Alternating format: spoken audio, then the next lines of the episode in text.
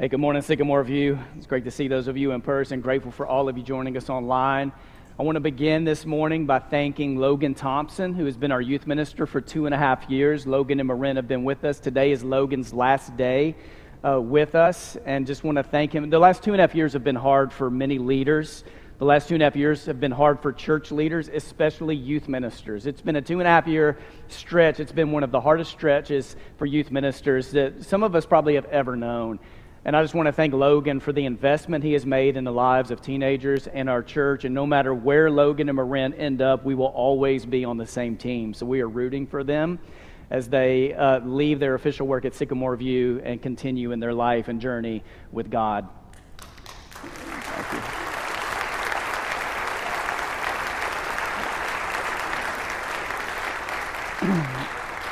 And we will uh, pray over Logan and Marin to end our worship service today. Last Thursday was 901 Day. It's a big day for the city of Memphis. There are parties that are thrown, there are gatherings all around our city. You see stuff all over social media. On 901 Day, uh, I was able to speak at Agape's staff devotional. Uh, Agape, I've been a board member now for 12 years. Their team has grown uh, quite a bit. They have over 150 employees, so we can't fit in the Agape offices anymore for a staff devotional. So they partner with churches around where their offices are, close to the airport. And there's a church not too far from there that we gather in their worship center, their sanctuary, and their staff devotionals. It is church. I mean, you have 150 people who come in there and they worship, they sing, we teach, we pray, they share announcements and do some other staff work. So I spoke for 901 Day.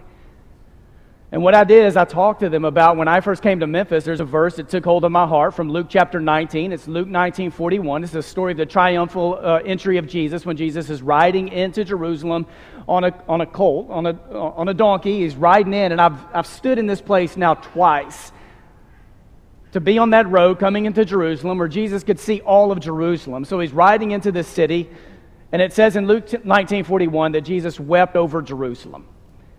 And it hit me a few years ago when I first came to Memphis that Jesus wept over a city knowing he was within about six days of laying down his life so people in that city could find life. And I found myself being challenged by God Are you willing to love a city and to love a context so much that, that you will weep over the brokenness in it and then lay down your life and resources so that people can find life? Is the church willing to follow Jesus in a way that we will weep over the brokenness around us and then lay down our lives and resources so that people around us could find life?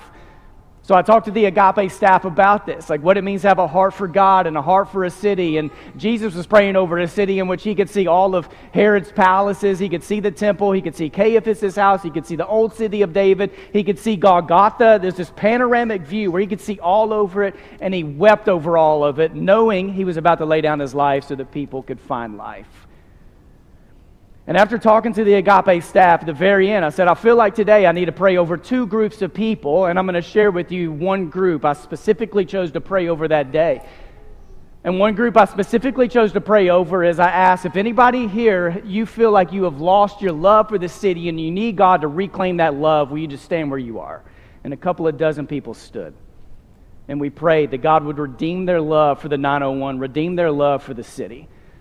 And we had this powerful, powerful prayer time over people with their hands open, asking for God to redeem that love. Because how can we how can we serve or evangelize or help people know Jesus if we don't love the context we're in? And sometimes we we kind of get caught up in the grind of life and we just fall out of love with whatever context we're in. So I'm talking to the Agape staff about this, having this prayer time, not knowing within 24 hours there's going to be a kidnapping and a murder, and it would bring other kidnappings to life. And then a few days later on Wednesday night, my family and I would get in a car and we're driving down Sam Cooper, and cops are flying by us, and we didn't know why. And then there's this other event. So so I woke up Thursday morning and I came in this worship center. And I've, this is a, a, practice of mine. I pray in here all throughout the week. And Thursdays is my sermon writing day. I've already, I've done all the research. I've done all the work. I've prayed through a text. And it, I need about 90 minutes on a Thursday to write the entire sermon because all the puzzle pieces are there. I just need to put it together. So I came in here and there was this restlessness, restlessness in me.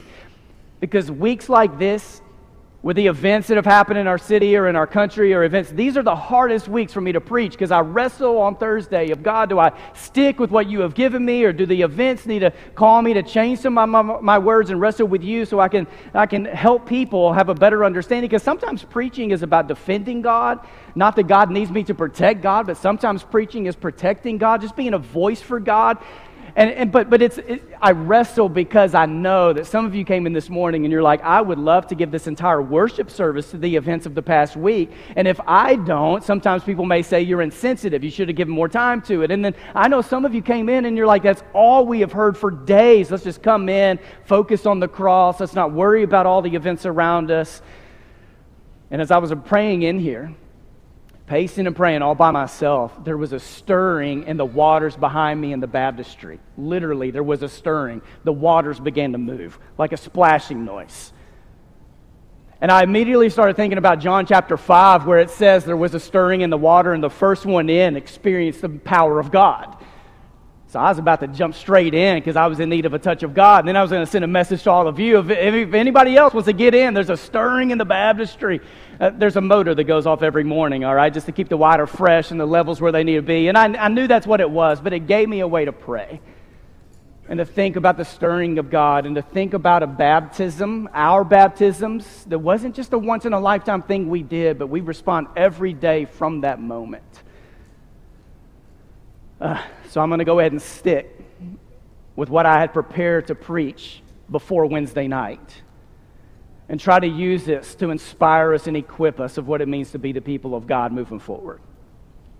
All right, so to do this, I need three te- teenagers. I don't care who you are. I just need two girls and one guy. I need you to come up on the stage with me just for a moment. All you have to do is hold a, hold a, hold, just hold a poster board, all right? And I know where the teenagers sit. I haven't identified anybody. I'm just asking two girls, one boy, if you'll go ahead and make your way to the stage. For the rest of the church, if you'll turn to, Ma- a- a- excuse me, Acts chapter 16. We're in a series beginning today in Philippians, and I will begin to call two teenage girls and one teenage boy to come up here if you don't start making your way. I know where you sit. It takes 13 seconds from you to get where you are to the stage. So go ahead and start making your way up. All right. In Acts chapter 16, and I want to start here. We're in a series on Philippians. Tonight, I do want to invite you at 5 o'clock to the awakening where we're talking about the names of God. Uh, uh, and tonight, we're talking about God, our healer. And we're going to talk about physical healing, mental healing, social healing. We're going to talk about healing from God. But right now, I want you in Acts chapter 16. And here's how it begins. And you see this up on the screen. In Acts 16, 11 through 13, it says, From Troas we put out to the sea and sailed straight for uh, Samothrace. All right, if you want to stand right here. The guy right over here, I'm going to have you hold this board. And you just hold it like that, and I'll tell you to flip it around in just for a moment. There you go. You're going to be right here in the middle for me. Here, keep it, turn it to you, to you just for a moment, all right? and here, here we go. Acts chapter 16. Thank you guys for being up here this morning. From Troas, we put out to sea and we sailed straight for Samothrace. And the next day we went out to Neapolis. And from there we traveled to Philippi. Repeat after me Philippi. A Roman colony and the leading city of that district of Macedonia. And we stayed there several days. And I want you just to notice like Philippi is the leading city of Macedonia. Macedonia, you had Thessalonica, you had Berea, you had uh, Philippi. And Philippi is named as the leading city, a Roman colony, a leading city. And it says several days. When you see several days, I don't want you to think like a few days, like three days. This is like a several days. This is like that relative who comes to town and they just never leave. They're there for a long time. This several days is a long time, not just three or four days. And in verse 13, it says this On the Sabbath, we went outside the city gate to the river where we expected to find a place of prayer. We sat down and we began to speak to the women who had gathered there. And here's why they go, to the river, and the reason they're at the river is because there's not a synagogue in Philippi. And I want you to know this place of prayer because every movement of God in Acts 16, where the church is launched in Philippi, every movement of, movement of God we're going to go through this morning begins with a commitment to prayer. So there's a place of prayer. And then Paul is talking to the women there. Why is he talking to the women? Because there's no synagogue in the city, which means there's not a large Jewish presence. To have a synagogue in the city, you had to have at least 10 men. So you could have 90 women and eight men, but you couldn't have a synagogue in the city. I know it's just the way the rules were, were back then, all right? So he's down at the river, which would have been like a place of worship for them, and it's a place of prayer. And then he begins talking to this one woman. And if you'll flip yours around, the first person we read about is Lydia. And in Lydia, we, what we read in Acts chapter 16, verse 14, it says, One of those listening was a woman from the city of Thyatira named Lydia, a dealer in purple cloth, a worshiper of God. And the Lord opened her heart to Paul's message. And I want you to know there's just a few things there. One, she is listening. Lydia went to a place of prayer, and she seems to be somebody who had a deep prayer life, which involves listening to God, and now she's also listening to what Paul has to say. And I try to always encourage people that when it comes to prayer, it's not just about monologue. It's not just that you have something to say to God. It's at some point you're trying to listen to what God may have to say to you. So she's a woman who is committed to listening. She's a dealer in purple cloth. So she doesn't just make them, she deals them. This is a woman who has a lot of power and a lot of influence. She has a big house, which you'll see in Acts 16. She can host a lot of people in her home. She's a worshiper of God. She knew Yahweh. At this point, she didn't know Jesus, but she knew who God was. And it says the Lord opened her heart. I think Acts 16 wants you to know that it's not just good preaching that opened her heart, it's that God was on the move and God opened her heart, and because of that, Lydia leaned in just a little bit. Last summer, I went to the town called Lydia. It's just outside of Philippi. There's a town named after her. That is where the river and stream is. Now, when you think Acts chapter 16 and you think about Lydia, I don't want you to think about people like walking outside the city gate and there's a river there. This is a few miles. So you can do this in a day's journey, but it's a little bit of a journey that you go down and there's a river and there's a stream. And today you can go and there's a place, if you go to this next image right here, uh, go to the next one. The, today there's a, and that's actually a moving stream that goes through, that they've created a baptistry that has a stream that goes through it. So there are people who go there to be baptized in the place where Lydia was baptized, and it's a moving stream that goes through it. They think this is a, probably where this place of prayer was. And what you read after that in Acts 16, and you only get a couple of verses about Lydia, but if you go to that next slide right here, what you read is when she and the members of her household were baptized, she invited us to her home. If you consider me a believer in the Lord, she said, Come and stay at my house. And she persuaded us. Some of your versions said she prevailed upon us. Like it was almost like there was an argument of, Hey, I really want y'all to come to my house. And Paul and Silas were like, or Paul and uh, Timothy, they're like, ah, or Paul and Silas, they're like, ah, we're good, we're good. We have an Airbnb, we're good. And she's like, No, seriously, come to my house. And and she, she persuaded them, so they went. And Lydia and her household came to know the Lord. And then if you'll flip yours over. Oh, sorry, let me, flip, let me change these real quick. Then we got a slave girl who comes into the picture, and that's what the Bible calls her a slave girl, girl slave. And you just get this one verse. If you go to this next, uh, the verse right there in Acts 16 16, it says, Once when we were growing, going to the place of prayer, we were met by a female slave who had a spirit by which she predicted the future. Now, this is where all your English translations aren't really sure what to do right here. Some of it talks about predicting the future. Literally, are you ready for this? Literally, what it says in the Greek is a spirit of a python. It's a spirit of python. It was a god of a certain city. And this, is, this was a powerful God, so a spirit of Python. And now I, I just have this vision of this, this girl who had had these powers, and in the Bible, the way it talks about it is they're evil powers, but like almost like she's walking around with a python. Like everybody knows who she is, but that's what she did. She had a spirit of a python. So she would go and she would predict people's future. She would somehow prophesy things over people, and she was really good at what she did. In Acts 16, verse 17, it tells you that with this girl set, when she would tell all the crowd, and listen to what she would say, and see if you have anything wrong with this. She said, These men right here are slaves of the Most High God who proclaim the way of salvation. Is there anything wrong with what she was saying? These men are slaves of the Most High God who proclaim a way of salvation. I mean, it seems to be true. And she would say this day after day after day as they were on their way to the place of prayer until finally Paul had enough. And maybe it's not just what she was saying, maybe it's how she was saying it, maybe it was sarcastic, maybe it was, hey, that's who these men say they are, but if anybody of you want to know if you're going to get married next year, come and tell, talk to me and I'll pay me $50 and I'll tell you yes or no. Like, I, don't, I don't know how it worked, but Paul drove the demon out of her. That's what it makes it sound like. There's an evil spirit in her. Paul drives it out. Paul set her free, but in setting her free, he upset a lot of people because this woman was so good at what she did. She didn't just have an owner, she had owners. There was like an entire ownership group that was profiting off her abilities.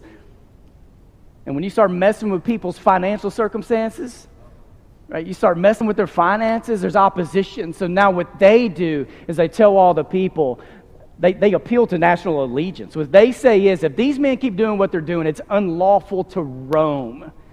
Like if we let them keep doing what they do, the Rome we think we know or the Rome we do know is not going to be the Rome that we will have in the future. Something has to be done. So they receive a severe flogging. They're placed in the center of jail, chained. And that's where we get the story of the jailer.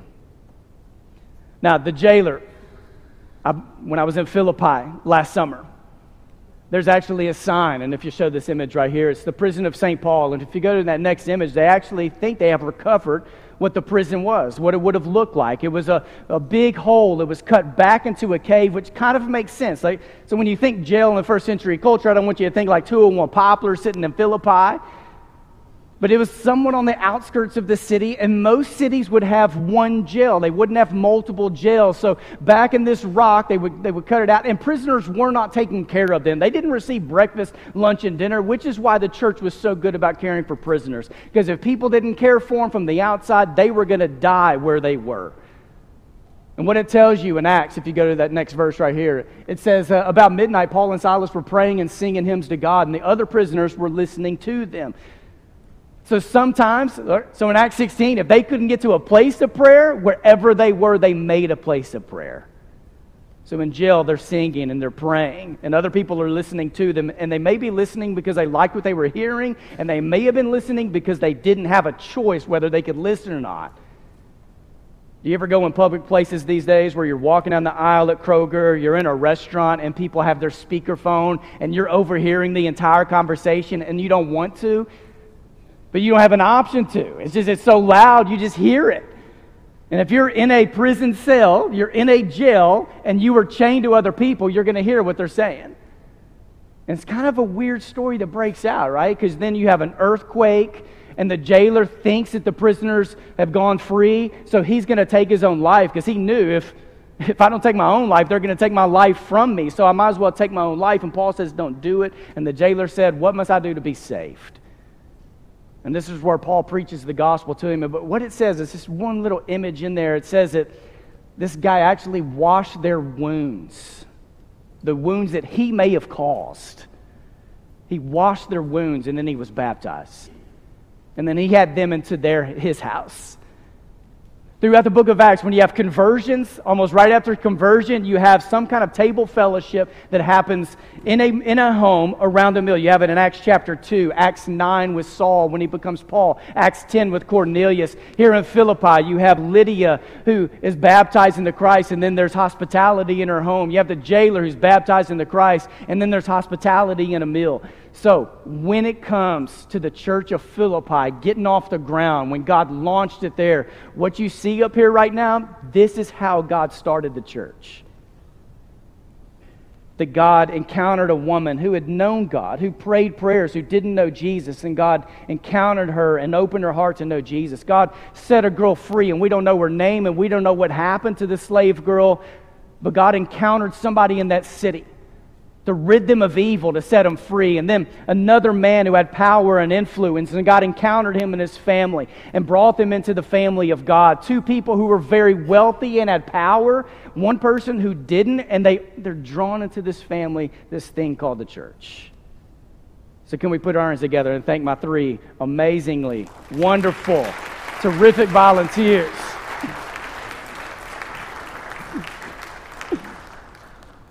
Church in Philippi gets off the ground. And then Paul's released from jail. And when he's released from jail in verse 37, what Paul says is this Paul says, Hey, hold up. I'm not leaving this place because I'm a Roman citizen. Why did Paul wait until then to play that Roman citizen card? If he would have played that card before the flogging, he wouldn't have received it. Roman citizens, they weren't going to be flogged he probably wouldn't have even gone to jail. They would have come up with some other ways to have conversations about him, about what he was doing. But if he would have played that card, just showed his license, whipped out his badge, it wouldn't have happened. Paul believed somehow in some way, and Paul believed this to the core of who he was. that suffering was meant to advance the gospel. Paul would later on write to Philippi's neighbor, Thessalonica. He would write to the churches there in 1 Thessalonians 2 2, and he said this We had previously suffered and been treated outrageously in Philippi, as you know, but with the help of our God, we dared to tell you his gospel in the face of strong opposition. Paul believed that suffering, physical suffering, stress forms of uh, you know forms of suffering where there is stress. He believed that like all forms of suffering somehow some way can advance the gospel. Do you believe that in your own life? That your own suffering somehow some way can advance the gospel of jesus? The very last verse in acts chapter 16 in verse 40 it says this that after paul and silas came out of the prison they went to lydia's house where they met with the brothers and sisters and encouraged them and then they left. So, when it comes to a church getting off the ground in Philippi, a lot of times when churches are planted and they start now, like we have target places. So a lot of church church plants today, they'll have like a target area, like we want to reach young people or we want to reach people in a specific neighborhood. And, and, and, and so, God, who is our target group? And they go for it. Here's how the church in Philippi got started people prayed. And there was a place of prayer and a place of prayer, and even in jail, prayer that wouldn't stop. And it was through prayer that, that Paul and Silas, like they were asking God through prayer, through us seeking your face, what is the kind of community you want to form out of this? And the church started. Philippians chapter 1, verse 1, it says this. And this is the very first thing you read in the book of Philippians. It says, Paul and Timothy, servants of Christ Jesus to all the saints in Christ Jesus at Philippi, together with the overseers and deacons. Of all the different names and images and titles he could have used, he began this letter by calling them saints. Now, I know there are some faith traditions today where saint is something that happens after people die. But if you see the way Paul uses saints, saints is something that happens to people when they live because of what Jesus does to people. Because of what Jesus has done, like you're you're given the name saints. This is your identity. It's who you are in God. In the book of Philippians, if you go ahead and open there, Philippians chapter 1, verses, uh, verse 5. And this isn't on the screen.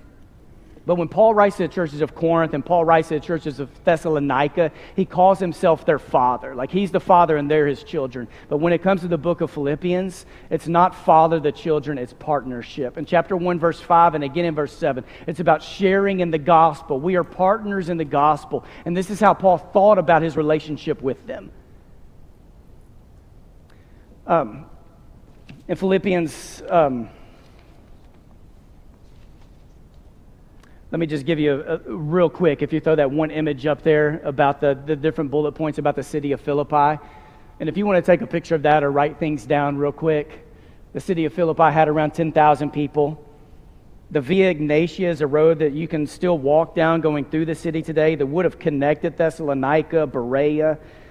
Paul re- references the journey in 1 Corinthians 16 and 2 Corinthians chapter 1. In Philippi, even though it was a town of 10,000 people, they had over 35 different deities.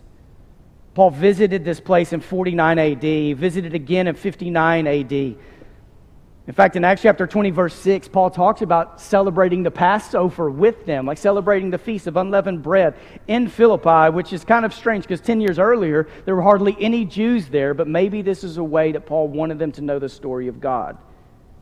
And Polycarp, a church father, in the year 110 AD, he praised the health of the church. 50 to 60 years later, he's talking about the work of God that started with just these few people in Acts chapter 16.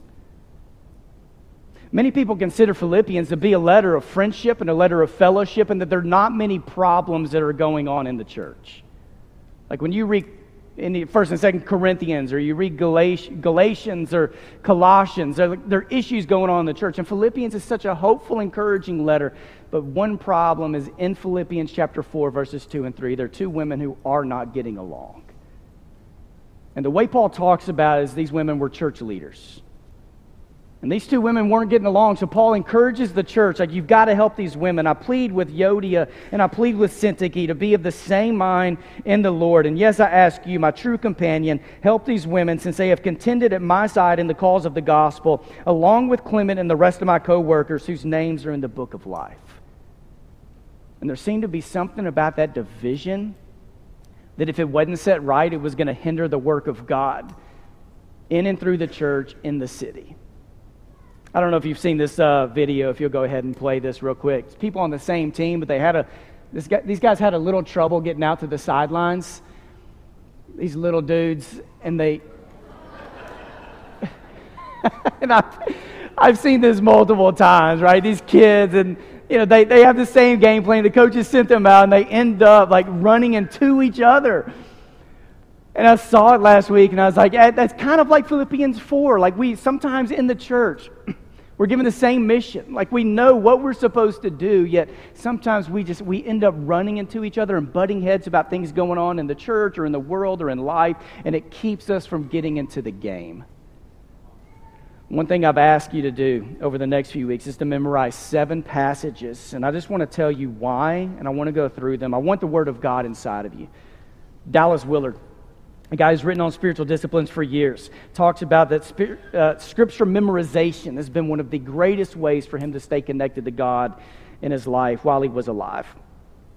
I want you to know Philippians chapter 1, verses 9 through 11 where Paul says, This is my prayer that your love may abound more and more in knowledge and depth of insight, so that you may be able to discern what is best and may be pure and blameless for the day of Christ. I want you to know the Christ hymn in Philippians chapter 2, verses 5 through 11. I've challenged you to spend, like, try to read and recite it once a day and just see how your love for Christ grows. Philippians chapter 2, verses 14 and 15, it says, Do everything without grumbling or arguing. Uh, I don't want this because you grumble and argue too much. I just think it's, a, it's two verses that could bless you so that you may become blameless and pure, children of God without fault in a warped and crooked generation, and then you'll shine like the stars in the sky. I want you to know Philippians 3 7 through 11, which in that has, I want to know Christ, to know the power of his resurrection, participation in his suffering, becoming like him in his death I want you to know Philippians 3 20 through 21. But our citizenship is in heaven, and we eagerly await a Savior from there, the Lord Jesus Christ, who by the power that enables him to bring everything under his control will transform our lowly body so that they will be like his glorious body. I want you to know Philippians 4, verse 8.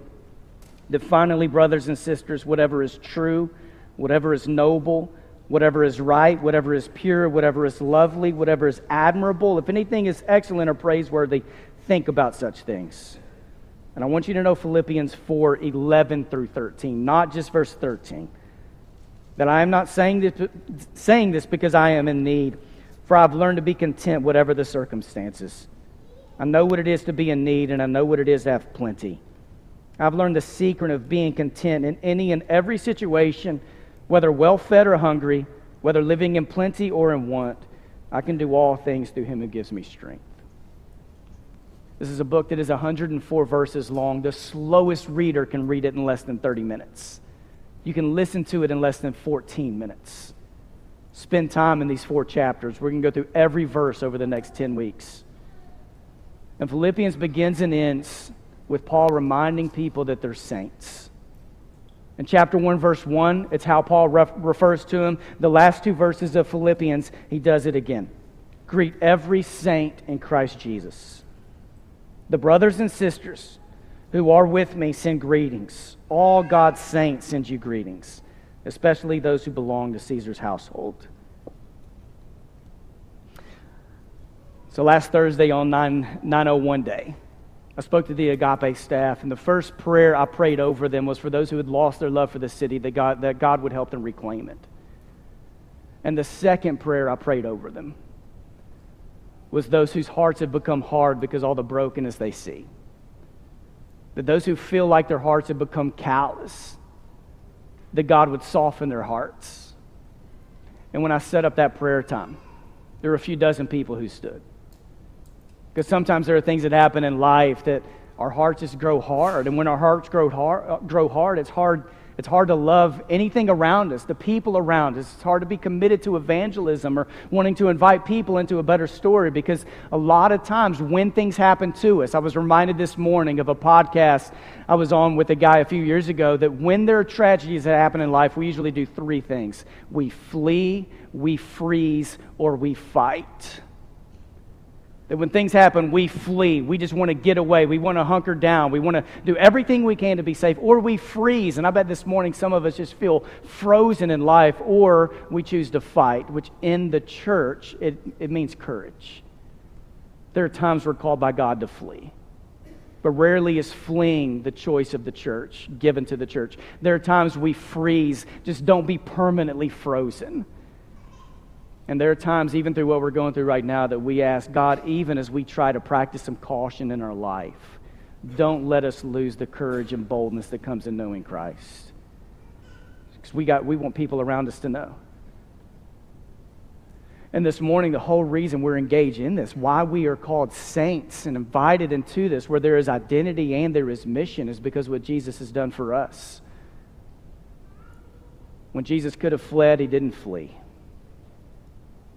Maybe he froze a little bit in the garden when he was praying, but he knew that I, am here to ask God for strength so that I can go and I, I, I can go and I can fight. And Jesus is the one who encounters us today. So we go to the table to be reminded of who we are, and even in a dark world, the kind of light we're called to be. And this morning we have shepherds, and I'm not sure who position A and position B is, but if the shepherds will go to your places to receive people for prayer this morning, and I know Laura Moore is going to be over here to my left, and Casey, uh, Casey Ross, my wife, is going to be over here to our right. I'm going to be up here to my immediate left to receive you for prayer. If there's anything we can do for you, we're just going to pray for a couple of minutes as a church as we sing. Just uh, as we go to communion, we're going to take the bread and the cup, and after that, just for a few minutes, we're just going to open this up for prayer. If your heart is hard, let us pray for you. If you need a reclaim of love just for the mission of God in times that are really hard, let us pray for you. Let's pray together. So, over the next few minutes, let's enjoy the bread and the cup that has been given us to, by Jesus. And let's pray. Can we bow our heads? For God, we declare today that injustice is temporary. The clock is ticking on injustice, it will not last forever. And though evil can wreak havoc some days, there's a lifespan on it. So, Jesus, we give thanks for all you have done, all you have accomplished.